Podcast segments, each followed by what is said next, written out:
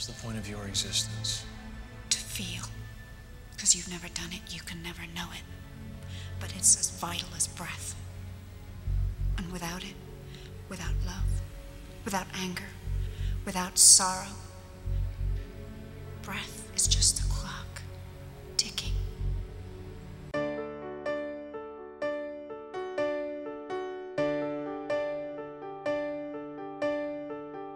to I Think I Like This Movie, America's least necessary film criticism podcast. This week, guest Rory Murphy brings us the 2002 gun kata steeped dystopian sci fi flick Equilibrium, featuring Christian Bale, Emily Watson, Sean Bean, and Taye Diggs.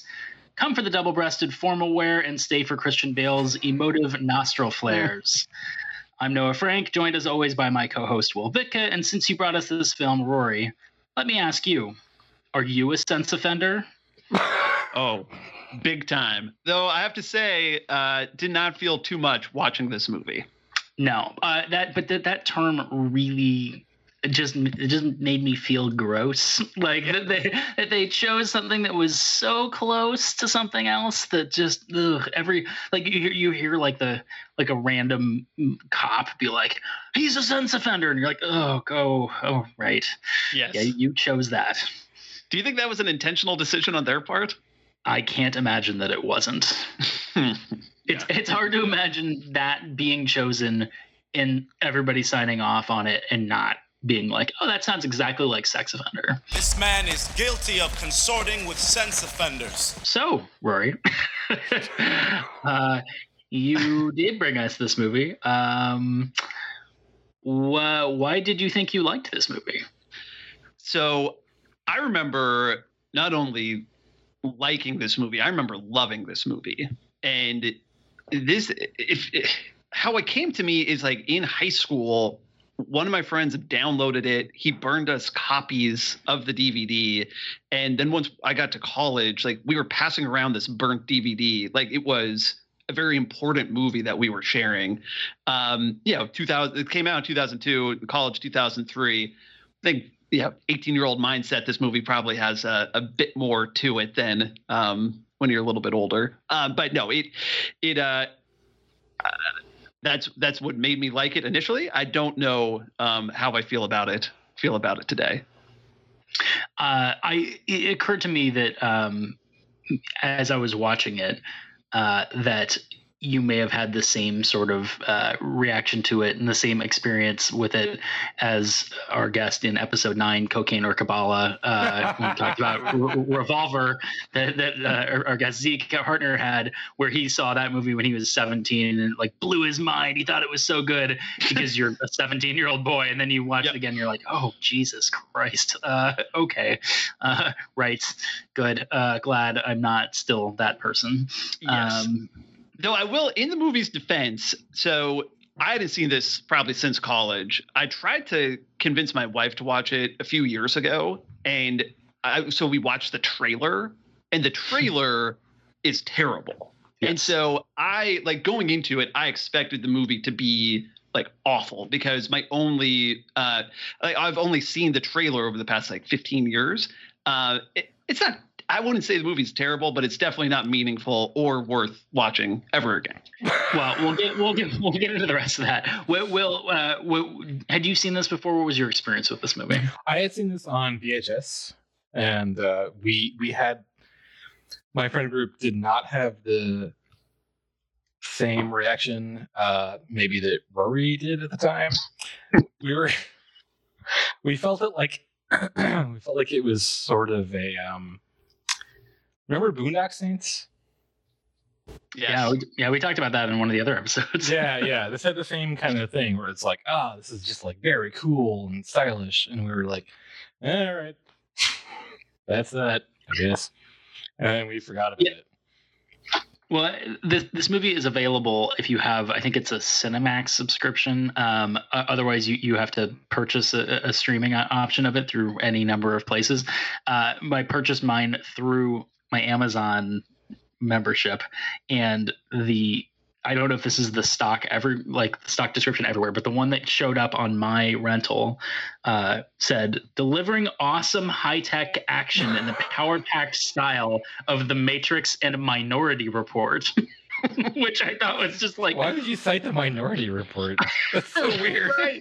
it's bizarre. It's such a strange choice. Like the Matrix, I saw like immediately. Like like this is clearly a knockoff Matrix. This is clearly the Matrix came out and whatever competing studio this was was like we have to we have to make a matrix movie give us the top script that's available already that we can like turn around and you know throw a bunch of money at um which was very sort of common thing of the early odds. One one of the things that marks this as being an early odds movie is is the tendency for movie studios to try to p- piggyback off successes of other movie studios. Yeah, I mean, I- I uh, Reem saw this and was like, "Oh, this is the Walmart brand version of the Matrix." That's Right. that Kirkland signature ass Matrix. Yeah. just just knock off uh, Dr. Skipper Matrix. Yeah. Um, right. And I mean, we were talking about this in one of the other, episodes, but you had like Armageddon, Deep Impact. Like, what were what were some of the other ones? I, I always forget. Um, I feel like I didn't see a lot a lot of the ones that were like super obviously like there was some monster movie where there was a, like a um you know somebody somebody did the, the exact same one 18 months later or whatever so just trying to think through the other early aughts uh just copycat big studio lots of violence and sounds Yeah. and There was there was the two there's like two Mars movies that came out right at the same. Time. It's like Red Planet and Yeah, something yeah, else. yeah, like mission mission to mars maybe or something like that yeah yeah no, yeah, no, yeah. no, yeah, yeah. Noah's got it. It's Mission to Mars and uh, uh, Red Planet. Yeah. Yeah. Like this was just like a thing that happened back then. And if you caught the second movie, it was probably a lot worse than than the original, which is Yeah. certain, certainly true in terms of comparing this to the Matrix. Um, all right. So for people who haven't seen it uh, and who uh, are trying to keep up with what's going on here, Rory, uh, as the guest, do you want to try to break this movie's plot down for us? Basically, as quickly as possible. sure. So, anywhere from a log line to 30 seconds, uh, you know, paragraph at, at, at the most. Got it. So, some point in the future, after the world has a third world war, um, society comes together and determines that the only way they can prevent more war is by taking away emotion from people. And so people have to take a pill every day or a shot every day, takes away their emotion. Christian Bale's character is an enforcer of the rules, um, where he uh, uh, collects anything that could give people emotion, um, hunts people down, uh, and he's trained in the karate of gun kata. Um, and I really think uh, so that's the description of the movie. I really think the how this movie came about is I think they started with gun kata and then spun out a movie from there. I think they just liked the concept of gun karate. Yeah. Uh, hold that thought because we'll get right back into that. Will, do you want to help fill some of the gaps here just to round out the plot? Yeah, I mean the movie is basically everything that you've ever read as a teenager about authoritarianism or authoritarianism. It's it's It's whatever book you were assigned in high school English. yeah, it's uh it's it's gun kata Fahrenheit 1984. Right.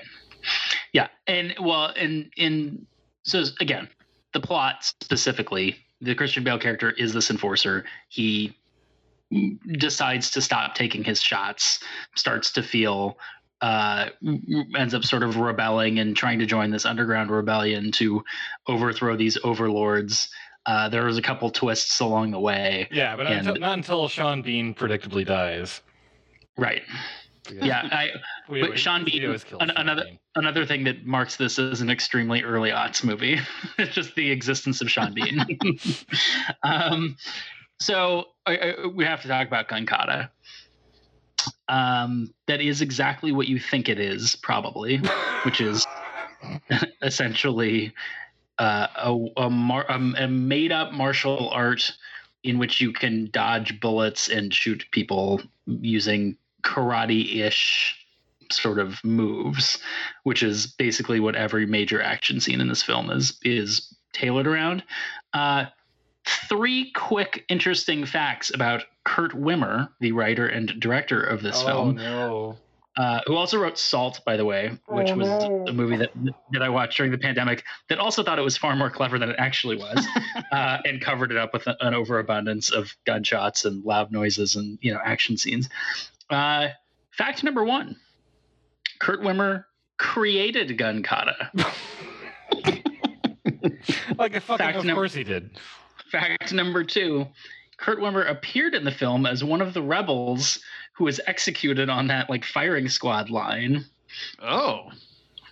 And I think the most interesting fact about Kurt Wimmer, he's nicknamed the Wimmer. Ah, boo. Oh my god. Uh, yeah, so he created Gun Kata basically for this movie, or he created it and then this movie came out. So your instinct is correct that the movie is literally built around Gun Kata because it is a, a creation of the writer and director of this film. Do you remember? Do you remember Wanted? I think it was it, it was it was another another Angelina Jolie flick, but they would do this thing where they'd like shoot a gun in such a way that it would like the bullet would curve around. Oh yes. Yeah, so like if they could have done something cool like that, like actually created Gun Kata to be its own thing, like that could have been fun. I wonder if that would have been considered too too much of a ripoff of the Matrix, like with like the dodging bullets and like making you know Mm. manipulating the gunfire and stuff. I don't know. Not But- like but- not but I like mean, they seem to be all that concerned about that. But these are these guys are basically gun Jedi. and I, I hit a point where I was like, how do you do a gun Jedi movie, but also it's absolutely miserable and not fun at all? Yeah. Uh, Yeah.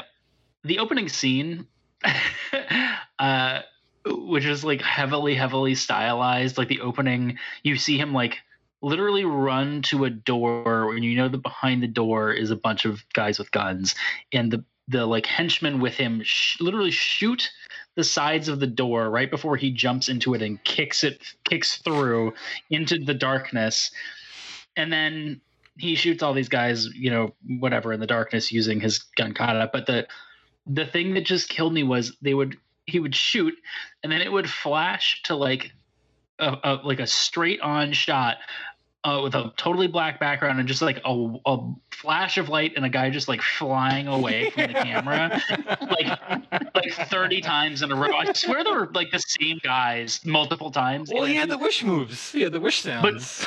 but yeah, but all, the only thing that I could think of was, do you guys remember this the Saturday Night Live skit "Toonces the Cat"? When when it's just like they let this cat drive and it, the cat just keeps hitting people and like it, every time it hits people, like, it's when like a like a dummy like falls onto the hood of the car and flies off. Like that's what it looked like. Was like was just like dummies just getting run over by his fucking cat. Like like that's all I could think about. It was it, it was supposed to be this. This is the, this is how we're gonna like you know, really lock you into how cool this thing is. And I, all I'm thinking about is Toonces. is Yeah. very, very, Well- very serious gun kung fu. Also, my question with Gun Kata generally is like what is the what I'm is sorry, the benefit? Rory. I just have to stop you there so I can laugh because you just posed that as Just one, question. just one, just one question. Yeah. My big question about gun gun fu. yeah, my one my one and only question with Gun Kata um, is like what is the point? Like if they are if they need to kill 15 guys or 20 guys in the room, why not just bomb the room or throw a hand grenade in? Like what is the point of training these people up in this thing that uh, you know they, they're not taking them alive like there's no there's no sense of and he wasn't even wearing armor Right. You have Like- already put more thought into this than the filmmakers did. Well, I mean, we, we can jump straight into the plot holes if, if you want to just just get into I- all I- of the ways in which this fails to explain itself. One thing I desperately need to mention is the whoosh noises, the cartoon whoosh noises, when during the uh, scene that Noah mentioned, when he's just like flipping his arms around to have different shots on the people, and he's not moving. Right. That's Yeah. just apparently that's just Gun Kata. You just go, and they included those fucking sound effects. Yeah. I love though that they also had in um, in one of the one of the characters gave a speech on gun kata, and it's included on the Wikipedia page, but it's just like like the full paragraph describing you know the geometry and you know after thousands of recorded gunfights we've determined that the geometric distribution of antagonists in any gun battle like they put Right. a lot of thought into it. 125 percent more efficient, or like whatever. It's like, what what are you talking about? Yeah. I- I'm, I'm glad that I'm glad that they've like sat there in like their like dugout video rooms and like broken down like all the all the you know uh uh, bro- broken down all the film on on optimizing uh the martial art of gunkata uh, uh Right. like we're we're, like working on their on their spin rate. Um all right well let's we're already talking about the plot holes. Let's get into the plot holes. Um rory anything anything this time around that really stood out that you didn't notice like when, when you first watched it in terms of things that just like didn't make sense like whether whether it's you know structural continuity errors or like or just like open-ended things that that aren't are under explained Well, one of the things that that stood out was just, I mean, this so this made in 2002, written in like 2000. Just how they envisioned the future, like it's so clunky. Um, like they had video screens, but you had to like like either be watching one of the blimps as it was flying by and there was videos on there or you had to go to a special room and like the video would come up like it just it's weird seeing a future a, a movie that doesn't seem that old but like it was all written and preconceived before like the smartphone um and so seeing that that future just kind of uh, uh, was a bit jarring. Um, but other than that, one, one thing that stood out to me, um, and I had the same thought when I was watching the movie Gattaca recently, is just like how weird his office setting is. Um, like when he goes in, he just has like a desk in or a table in one room, and it's just filled with people just sitting at their desk, presumably doing like paperwork. Um, I thought that was very strange. Gattaca is the same thing. They're like going into planning these space missions, but it's just a bunch of people sitting in one room together at de- at like tables, um, like a study hall almost set up. But those are a couple things that stood out. I have a lot more written down, but why don't I toss it back to you? I don't want to. yeah what, what, what, what really stood out for you Uh, it seems to be a strange combination of like we watched Blade Runner, but also it's a Nazi fascist society, so we want blimps to be there. And so instead of the the, the father uh, being projected down onto buildings like it would be in Blade Runner, he's just sort of on the side of the blimp, which is weird because I don't know how you make that happen. Um, and then on top of that, it's it's like. Uh, yeah, you you you, you have these child Nazis who are pointing. There's so much here in this movie that's just sort of like weirdly overwrought. Um, you have the child Nazis on top of uh, the fact that it's just called Libria. Like, there's so much that's wrong here. well yeah i i I mean it's it's we, we don't really map. know Oh, like the map is the other big thing. So when we when we when we do get to uh, the Nazis' uh, big thing, I don't even know what to call it because it's like a, like it's like a palace inside of a palace. But uh, the map they show on the globe somehow South America has broken away from from the rest of the continental uh, United States. I, Like, I like wrote, I wrote and, and Mexico doesn't exist.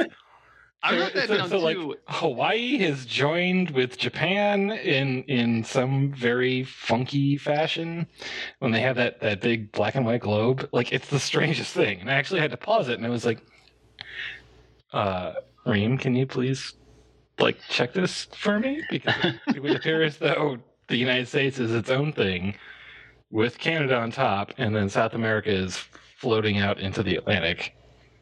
Yeah, because they don't really like get into like, oh, well, is this one country or is this is this the world or like what you know? Like it seems like they could have taken ninety seconds to explain the way that oh, well, this is what we ended up doing, and there was all these other rogue things that they don't work and whatever. Maybe these are even misinformation about like you know why those societies don't work. Like you could really kind of feed this idea of this insular, you know, uh, one-minded society. But Yeah, right, like and I mean beyond that, like we don't have we have no explanation other than the weirdo quasi Mad Max uh, narration at the beginning. It's just like, oh, there was a third world war and everything went bad, and here's what we're doing. it's like okay, Yeah.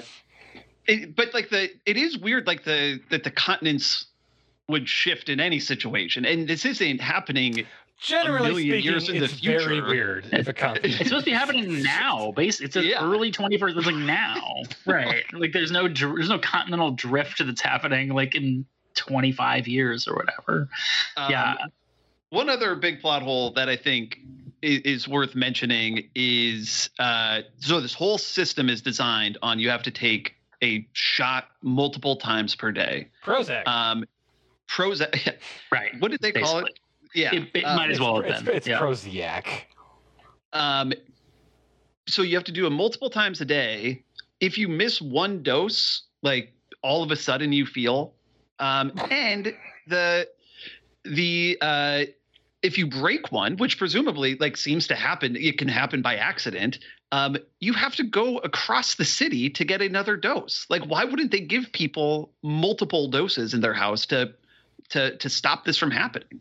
And there doesn't seem to be any real like enforcement like there is Yeah. but like after the there's no like it's not like they're t- testing their blood every time they go to work and you know like it'd be right it'd be easy to build in these things where it's like oh you're constantly being watched which brings me to my biggest like thing of that just doesn't make any sense which is they have they go to this entire length to like set up all of this society this whole thing all this enforcement but there's no surveillance like for Yeah. a big there's no surveillance.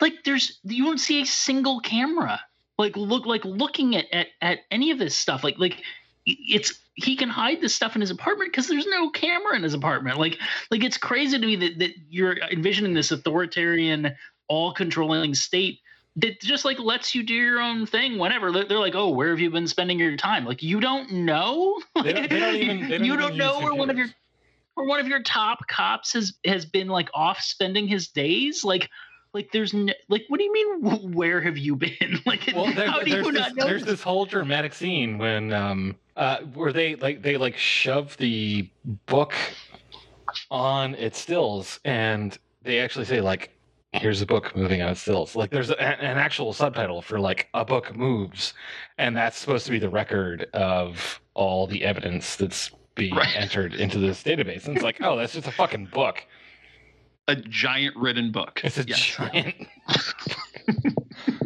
Yeah, there's like no there's no systems of of any kind like for an authoritarian state like you there's no accountability to and like enforcement on any of this stuff and and like it it, it extends to to like the the big final scene too which is like they make him surrender his weapon but not because like Yeah. there's no metal detector and he just goes in with like a, a full like set of, of of ammo clips and his two guns and just like oh yeah we went to this extreme length to set up this entire thing have you like ruin your life as a way to like accidentally infiltrate the underground r- resistance this the huge fake double cross like this whole thing but we forgot to disarm you after we brought you into the temple and you just killed everybody like like like the just the amount of like planning and effort and then the just the stuff that's completely left with no like attention to it is uh, at the same time we It's get this guy can kill 50 people in a room Ah, Right. no. right But like also the guns being in his sleeves, like that seems like pretty standard procedure for these enforcers. Like he's done it multiple times in front of other people. Like Right. pat down. Like they took his sword away, but didn't didn't take his guns away.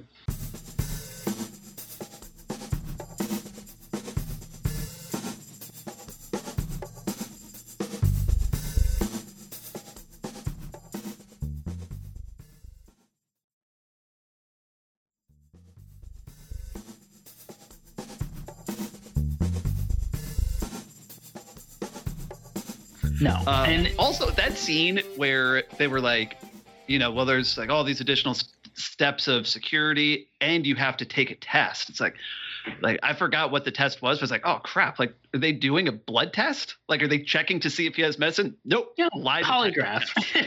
Yeah. yeah, right. It's like it's ridiculous. Right. Oh my god. And right, the, how how did they not have a blood test as like a thing in that? Like it'd be so easy, and it would be such a thing that would hang over. Like, oh, like you, you he has to find a way to not get tested, and so like there's it would it would have been such a good plot driver. It just makes no sense. I also I don't really uh, know if they explain this. Maybe you guys can clear this up for me. Why does the bad guy have all that art on his walls? Like, is it supposed to be like showing his hypocrisy that like he's allowed to have it and nobody else is? Is- Like, I didn't, I didn't really get that. I think that, So I think, he I says at the end- trophies. Mm, trophies. That's a good one. But and at the end, he says that he feels like the main bad guy said that Right. he's feeling. So I don't know. It's yeah, it just like everything is all like sterile and stead, and then he gets in there and there's like there's like famous paintings on the wall. It's like, wait, really? I, I, like, like- I like how my interpretation immediately went against what was actually written in the script. he says he feels, so he has the paintings, and I was just like, oh, Yeah, I mean, I don't. I, nothing Yeah. makes sense. right? It's Yeah. it's a lot of hot garbage. Um. Yeah. Go ahead. You one other thing, Rory? yeah. Um, one other thing that I thought was weird was when he was going through Sean Bean's possessions, and like he opened up that book, and there was photographs in there. Like, where? Like it was like old people like sitting on like couches. Like, was this presuming like these were Sean Bean's like parents from before the war? Like, and then they just set up this whole society like after like so quickly. eh, That the pictures, the picture of him with uh uh, uh, Emily Watson made sense. It's like connecting. Presumably, they still have cameras. He could change his shirt into something that's a little less gray. But like the older people sitting on the couch, like who was that? Was that his family? Never I- explained. I think so, but like he's not apparently in the photo. Like, like, right, like just digitally like add him to the photo or something. You have this other photo with him. Like I yeah, it seemed like it was supposed to be like his his parents, family, something like that. Right, his, his whole character was so under. I mean, a lot of the characters were underexplained and, and underdeveloped. Um, but right, like like it, it's like where did any of that stuff come from was he hiding that somewhere was that like it wasn't in the book he, we saw him pick up the book like like I, yeah, I don't know um all right well we got into a little bit you, we were talking about sort of the uh, some of the how it changed the, the view of, of the future in terms of technology and stuff. I, I, what other like like very much of the time and era uh, references were there? What, what were other things that just screamed this movie took place in, in 2002? This is maybe well, it was they, made, they had, they made had white 2002. Lexus without, uh, you know, uh, with a key. Like he- we have keyless entry now. How did they not foresee that? Yeah. Well, and, and they had Cadillacs. Like they, they were very the, the the the cars were very of that era for sure. Like that were just made to look futuristic, I guess, because they were like all white, but like they were like the models were very very much of that era.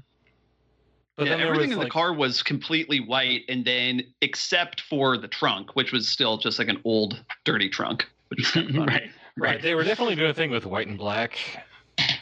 So, you know, like the, the clerics cars were always white. The clerics always wore black up until the end when uh, our giant idiot moron uh, hero decides to dress in all white with a fucking sword for no reason.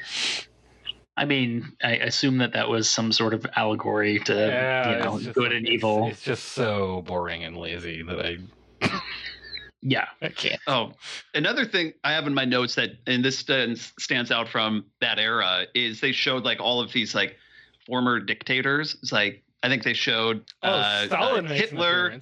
Stalin, but then yeah, and then Saddam Hussein. Saddam, yeah. I, I, I definitely laughed when when it when it cut from Stalin to Saddam. I was like, oh right, that that doesn't hold up so well. I, we talked about the sort of movies that or were ripoffs of other movies, and the fact that this very clearly came on the heels of The Matrix. Um, certainly plants it in that era, uh, and I think a lot of the the the sort of musical background, as much as you want to call it that, the techno-y kind of driving sounds in that, that made up a, the bulk of the soundtrack um, were very very uh, of that era. Do we want to jump in, into into the soundtrack and talk about the, the music in this movie? Uh, what, what stood out for you guys? It's kind of how cheesy the soundtrack was stood stood out to me. Like it seemed a few things about this movie it, it's very clear that they went with this concept and then they did not put money into it. And like it didn't get a us Yeah. release because they didn't want to pay for the i read i read something on imdb where it's like they did a, a, a international release it made money they decided not to do a us release because they worried that the the advertising money would not they wouldn't make their money back if they came out in the US. So I think you see that with the soundtrack. Like they did not spend any money for like well-known songs or songs uh, that anyone had heard of. And also with the um uh the guys getting shot, like all the dust came out of them. And it was I I, had re- I remembered it being is that they didn't have the money, the budget to get the blood ones going in. But then i read something earlier today where they were the plan was to go back in with cgi and put blood in where the dust was and they just didn't do it. So i think the soundtrack goes there's a, if there's a theme with this movie um, one of them is that it, it's kind of underfunded. And I, you see that with the soundtrack for sure yeah will uh, what stood out to you Yeah, it had a lot of the uh, boom, boom, boom, boom, ba-dum, ba-dum, boom, you know, like typical shit that you'd hear during some of those action sequences. But what Rory said makes perfect sense, where they just like had like placeholder music, maybe, um, and then they thought they'd go back through.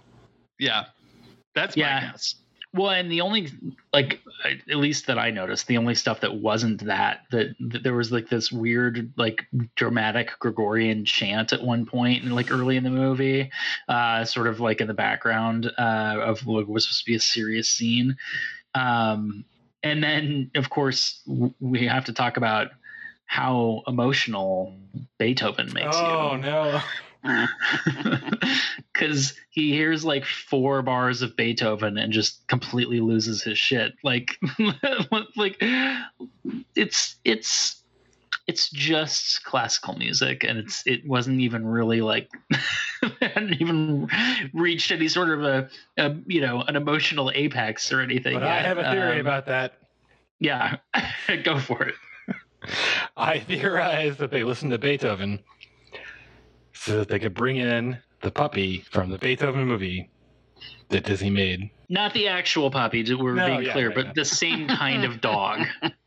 the the puppy that, that he rescues that man, I thought that puppy was gonna die. When I was watching this, I was like, oh thank God they didn't kill I, that puppy. I- no offense to you guys, but I would have shut this fucking movie off. yeah, I know. No, Yeah. it was I was I was like, are they gonna kill more dogs? Uh thankfully that was they did not. brutal i completely Yeah, forgot about that scene and Yeah, that was tough to watch Yeah, uh, well- viewer warning that does happen.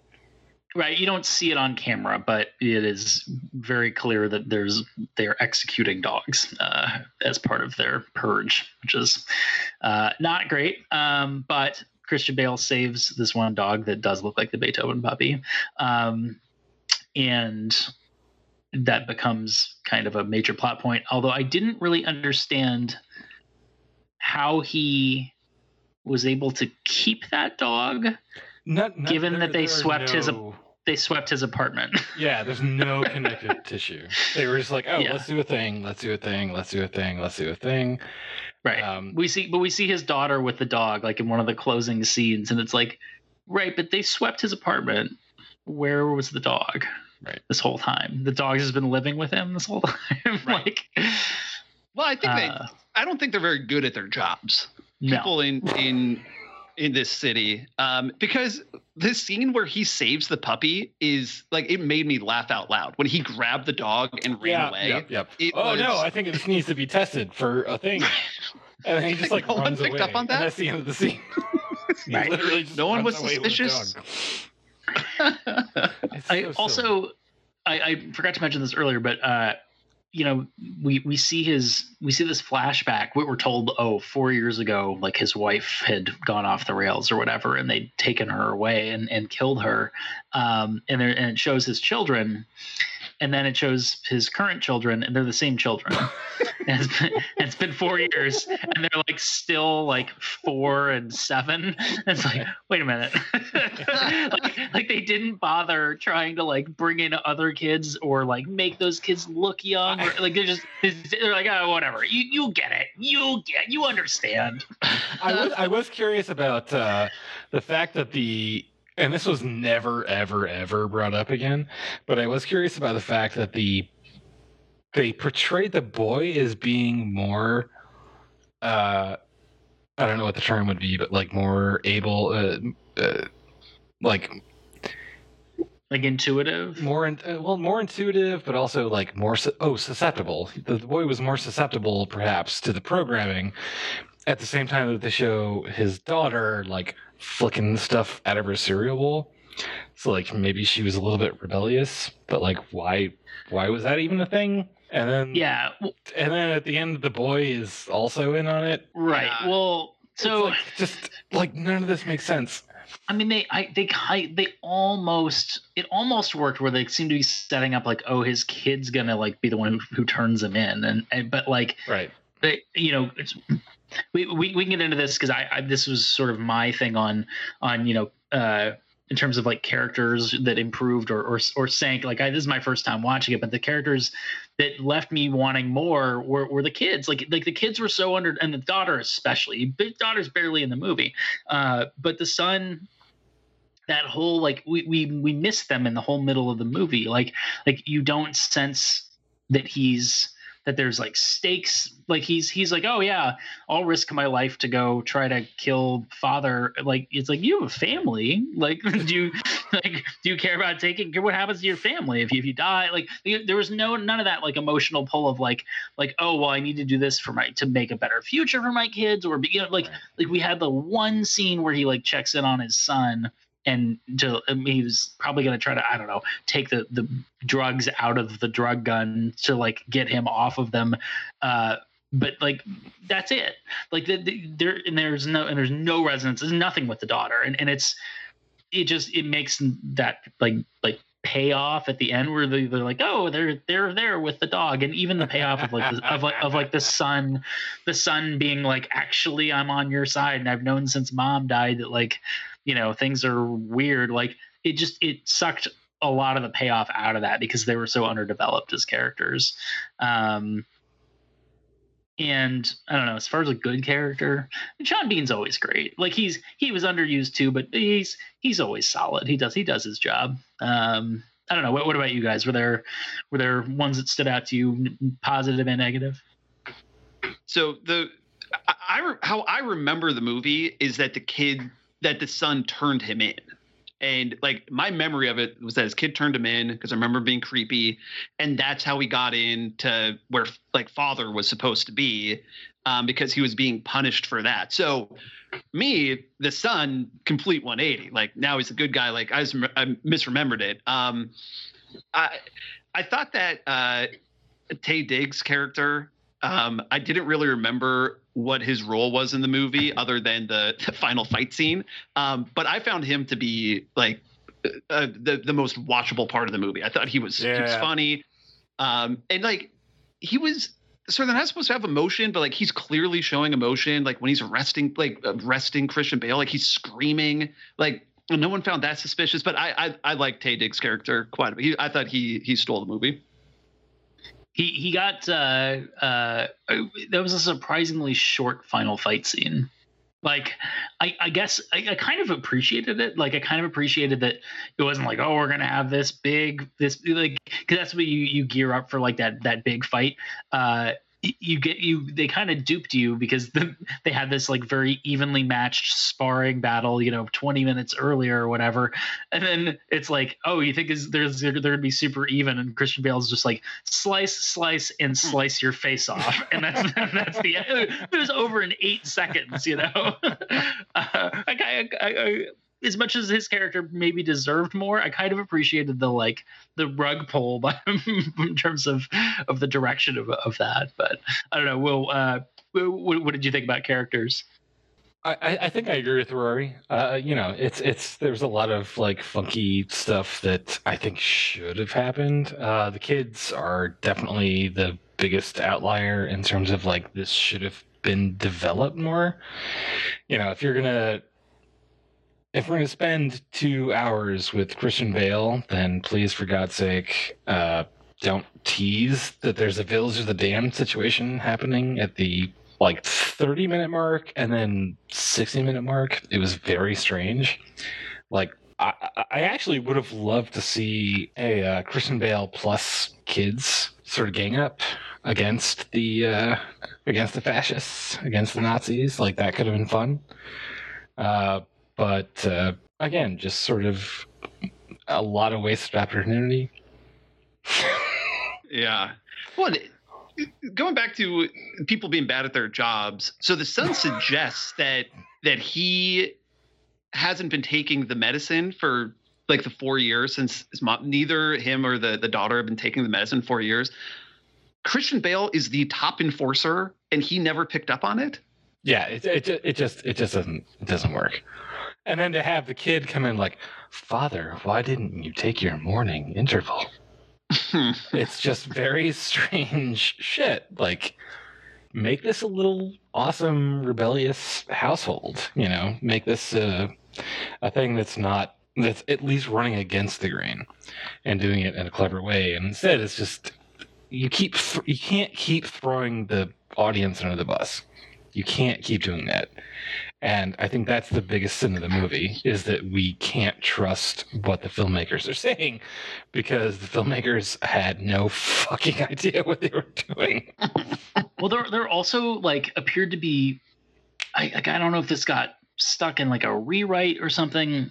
Um but you know, the whole thing is like, oh, everything everything like bad takes place in the nether right that's like this outside the gates or whatever right. so some some the demolition man section well no but what i was going to say is it's that's not really because then it turns out there's something called the underground that's different than the nether. Oh, and I... like that's the demolition like it's like where where are where is where are people living? Are they under the rest of of this society or are they in some other neighborhood? Like what's like you have to pick one. Like you, you can't just like it just it was a sudden weird Wait, transition. they hadn't I, they had I, not talked about the underground until like he busts through that like library wall and suddenly you see like the leader of the resistance and he's like oh welcome to the underground. You're like wait what is this? Like, I, what? So, like, I'm yeah. sorry, I totally missed that. I thought the underground, I thought the underground was the Nether. No, like it's like a separate, it's a different place. It was literally under the streets. Right. Like they were, they went to that room where they were like sewing stuff, and yeah. it was there were street grates above them, and people were just walking around. Right. And somehow not looking down and seeing that there was a whole society underneath their feet. right. I mean, it just like I right, but again, like and and we, you know, both Will and I we were talking about this before we came on. We we both saw like the Demolition Man uh, tie-in, which of course, uh, Demolition Man was our very first movie uh, that we uh, reviewed and went back and looked at uh, on this podcast, uh, and has come up several times. that's episode one. Sandy sells three seashells, um, and and yeah, I mean, like it it almost harkened back to that, but then like and certainly the end of everybody sort of like coming up and rebelling and and the open-endedness of like great you've toppled this big brother leader and now what? Like what where does this all lead from here? Like is Christian Bale in charge now? Like who's you know is it just anarchy? like what?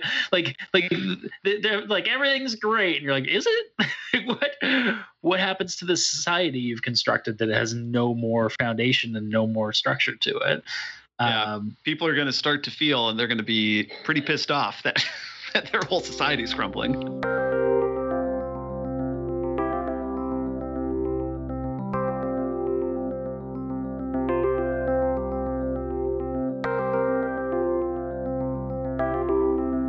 Let's let's jump into into kind of exploring that and talk about what what do we think has happened in the years you know if it's been 20 years or so of real time um, in this world what has what has happened to these characters in this intervening time? What has happened to this world? What who who is in charge and and what does this all look like? Man, well, it sound it seemed like the government that they took down was a council of like handful of people. Father had died, and they were just kind of face swapping him in um, for the speeches that that the other guy was giving. Um, yeah, in, in, the in the years that follow, like I don't know why Christian Bale. I guess it's hard to kind of sense where he ranks in like the society. Like he's the chief enforcer, but he wasn't part of the government. Like he was a tool of the government, but then he was the leader kind of of the underground, or at least the savior of the underground. So um, I suspect that they are listening to music. They've destroyed a lot of art, um, but it's probably a lot of uh, a, a, lot of silliness happening in in Libria at this point.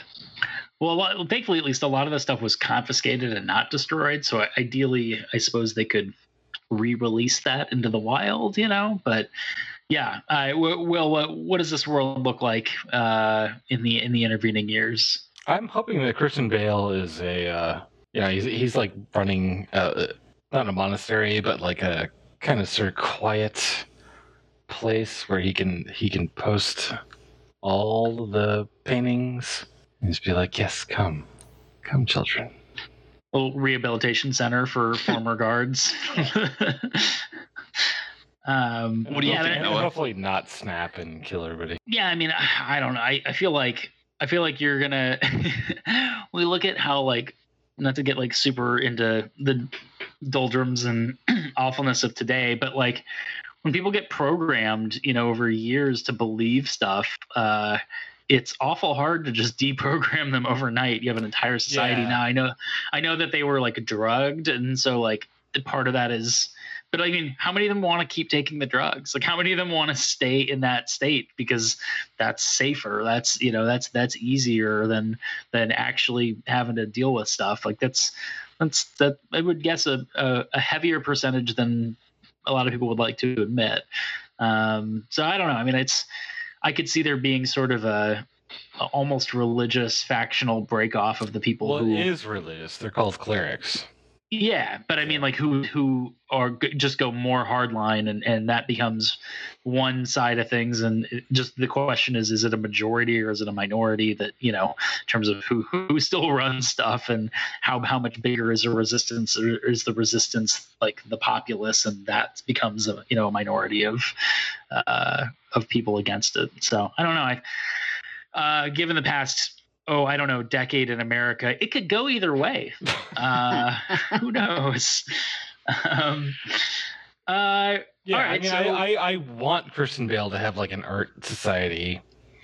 You know, yeah, I don't want him in charge. No, like, I don't want him in charge. It, it, I want, I want him yeah. to just be like a dude who's like, oh, look at this pretty painting. It usually doesn't end well when revolutionaries try to take over as leaders. yeah. Well, he also is going to have to work through uh, some stuff because per IMDb, he killed 118 people just in the movie.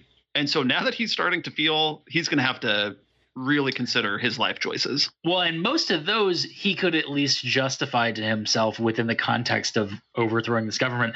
But it's all the other ones before that that he killed in the name of the government that he's going to, yes. you know, before the movie started, that he's going to have to really fucking think about. So have uh, we have uh, we decided where this movie takes place? By the way, just as a quick question.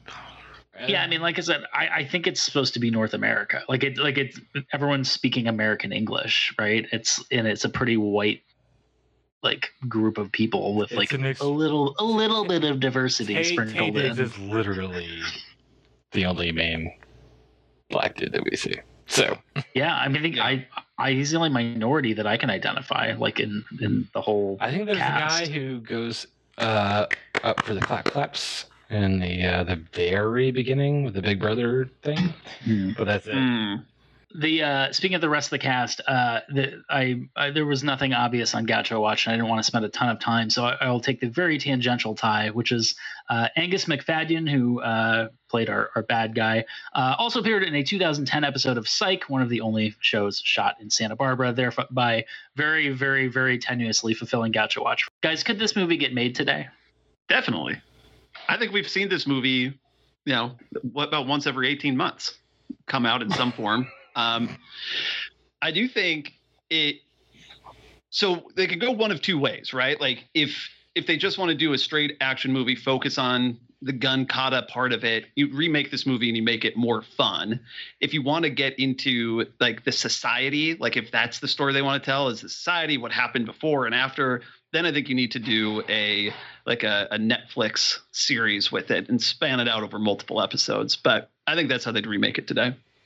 Yeah, I mean, we've seen obviously Hunger Games is like you know Mm-hmm. a similar-ish kind of uh, envisionment of, of like future society. I, yeah, there's a lot of like YA novels that kind of have that that uh, that have been adapted that have that same general idea of some kind of some kind of like prison prison of of society uh, you know trapped within walls or whatever uh, and actually there was that movie um, that just came out I, I- which of course I can't remember the name of, but there's a it's a space movie where there's a bunch of teenagers get sent on some mission. You know, they're like the, the rest, the last of humanity. It's with um, uh, Colin Farrell, and he's like the one adult, and they're all drugged up to keep their hormones in check and to keep them from acting out. And then of course they stop taking their drugs, and all hell breaks loose. Like that's like the so I mean like right, these movies are getting made in in some form uh, with very similar plot lines today.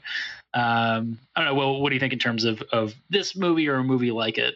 Yeah, I mean, there's a, always a lot of fun stuff to do at the, the end of the world and uh, authoritarian structures, and you know, it's it's kind of open season. You know, there's there doesn't need to be one particular way of doing it. I say go nuts. Any other loose ends I, I i noticed obviously the that like a lot of the opening establishing stuff was like extremely 1984 mac commercial you know i mean like borrowing heavily from from all of that stuff we've talked about Prozium is like very clearly prozac they literally say the opiate of our masses at one point um just- Uh, I, I, I would just say like, don't try to kill puppies.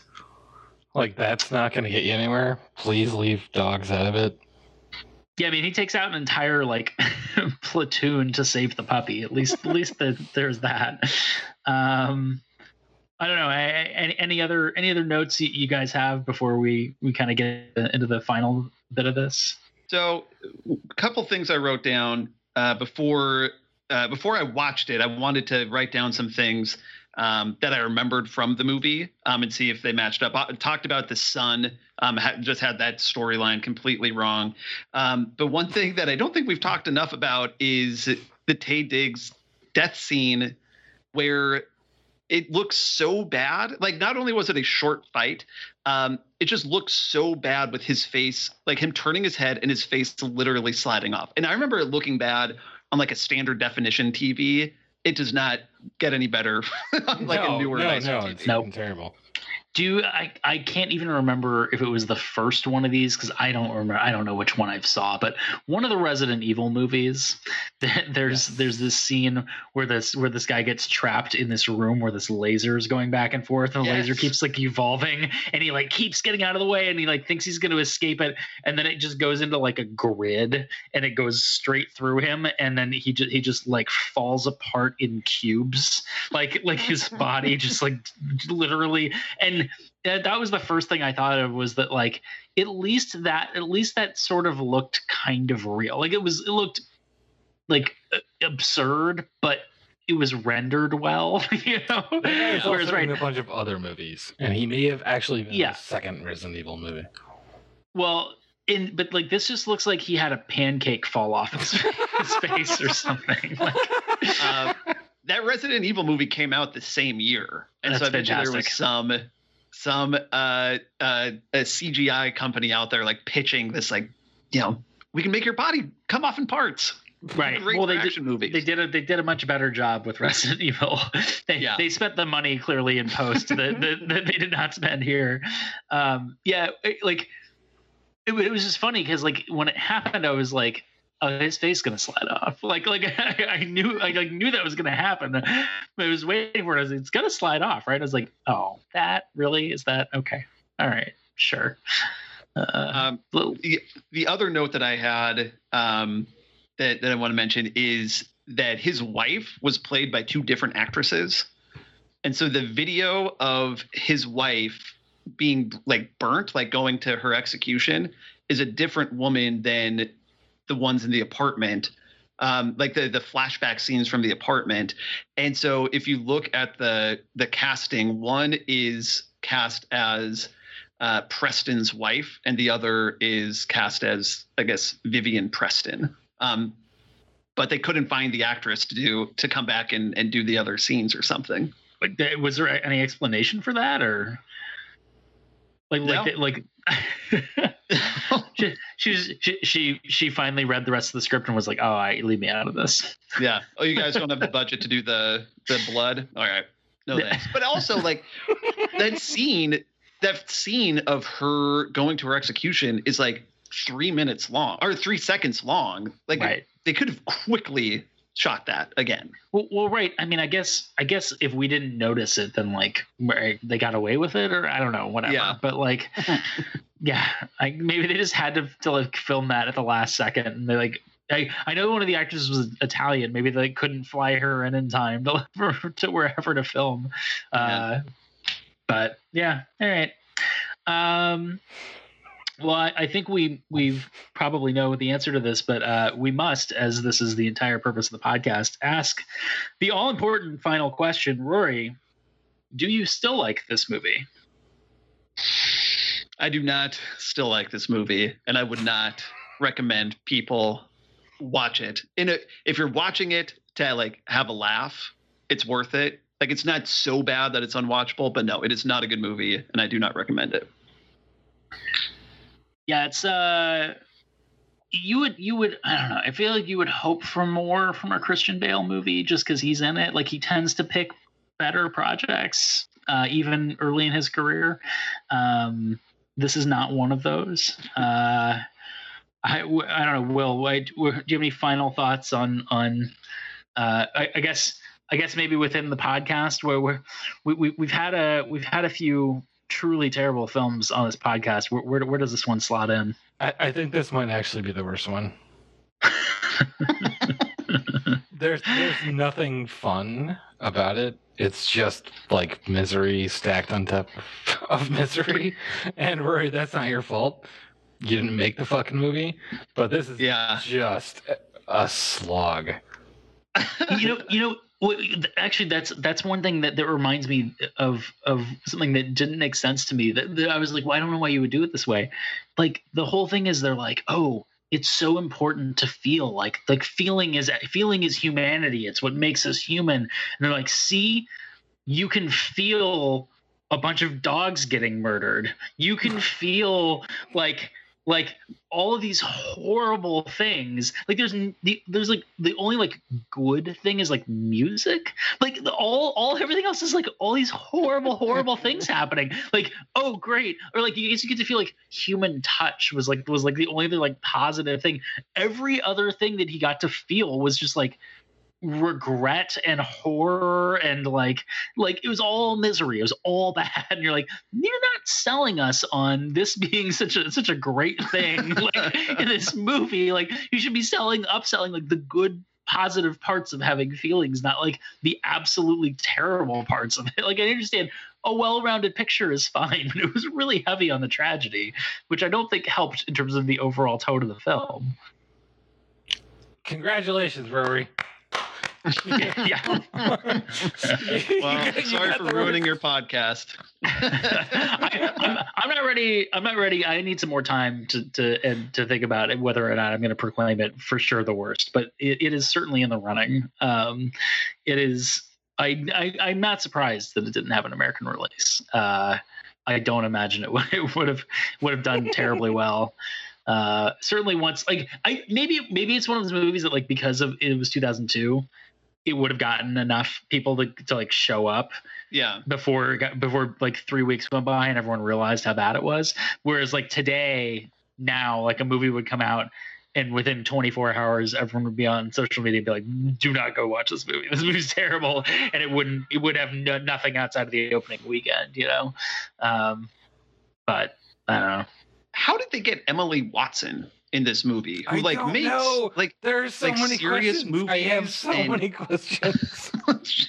Right, like it's. I mean, like I said, Sean Bean's always good. Like, the, like Yeah. there's there were good actors in in this movie, um, and yeah, I don't know.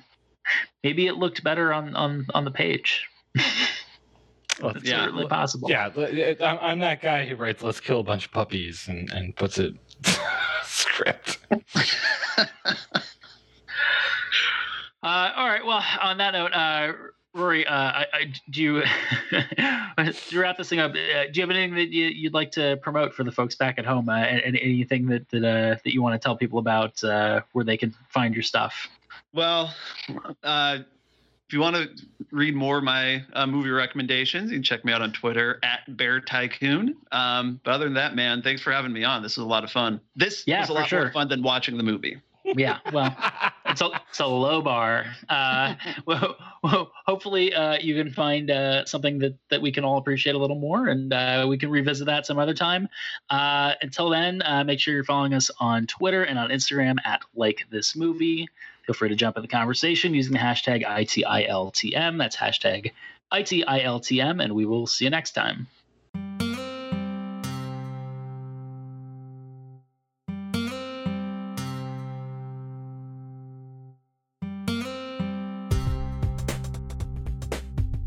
I think I Like This Movie is created by Noah Frank and hosted by Noah Frank and Will Vitka. Editing by Will Vitka. All music on the show, unless otherwise noted, provided courtesy of the South County All Stars. Copyright 2021.